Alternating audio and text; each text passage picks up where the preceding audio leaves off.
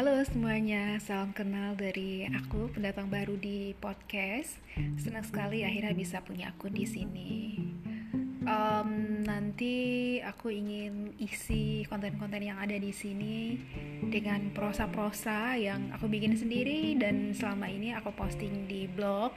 Jadi nanti aku pindahkan ke sini dalam bentuk audio. Jadi kalian bisa dapatkan langsung kira-kira filmnya akan seperti apa aku akan bercerita tentang senja dan pagi, dua waktu yang memang membuatku sangat tergila-gila. Pada pagi aku mendapatkan kehangatan dan juga optimisme, sedangkan pada senja aku mendapatkan juga semangat tapi berbuat romantisme.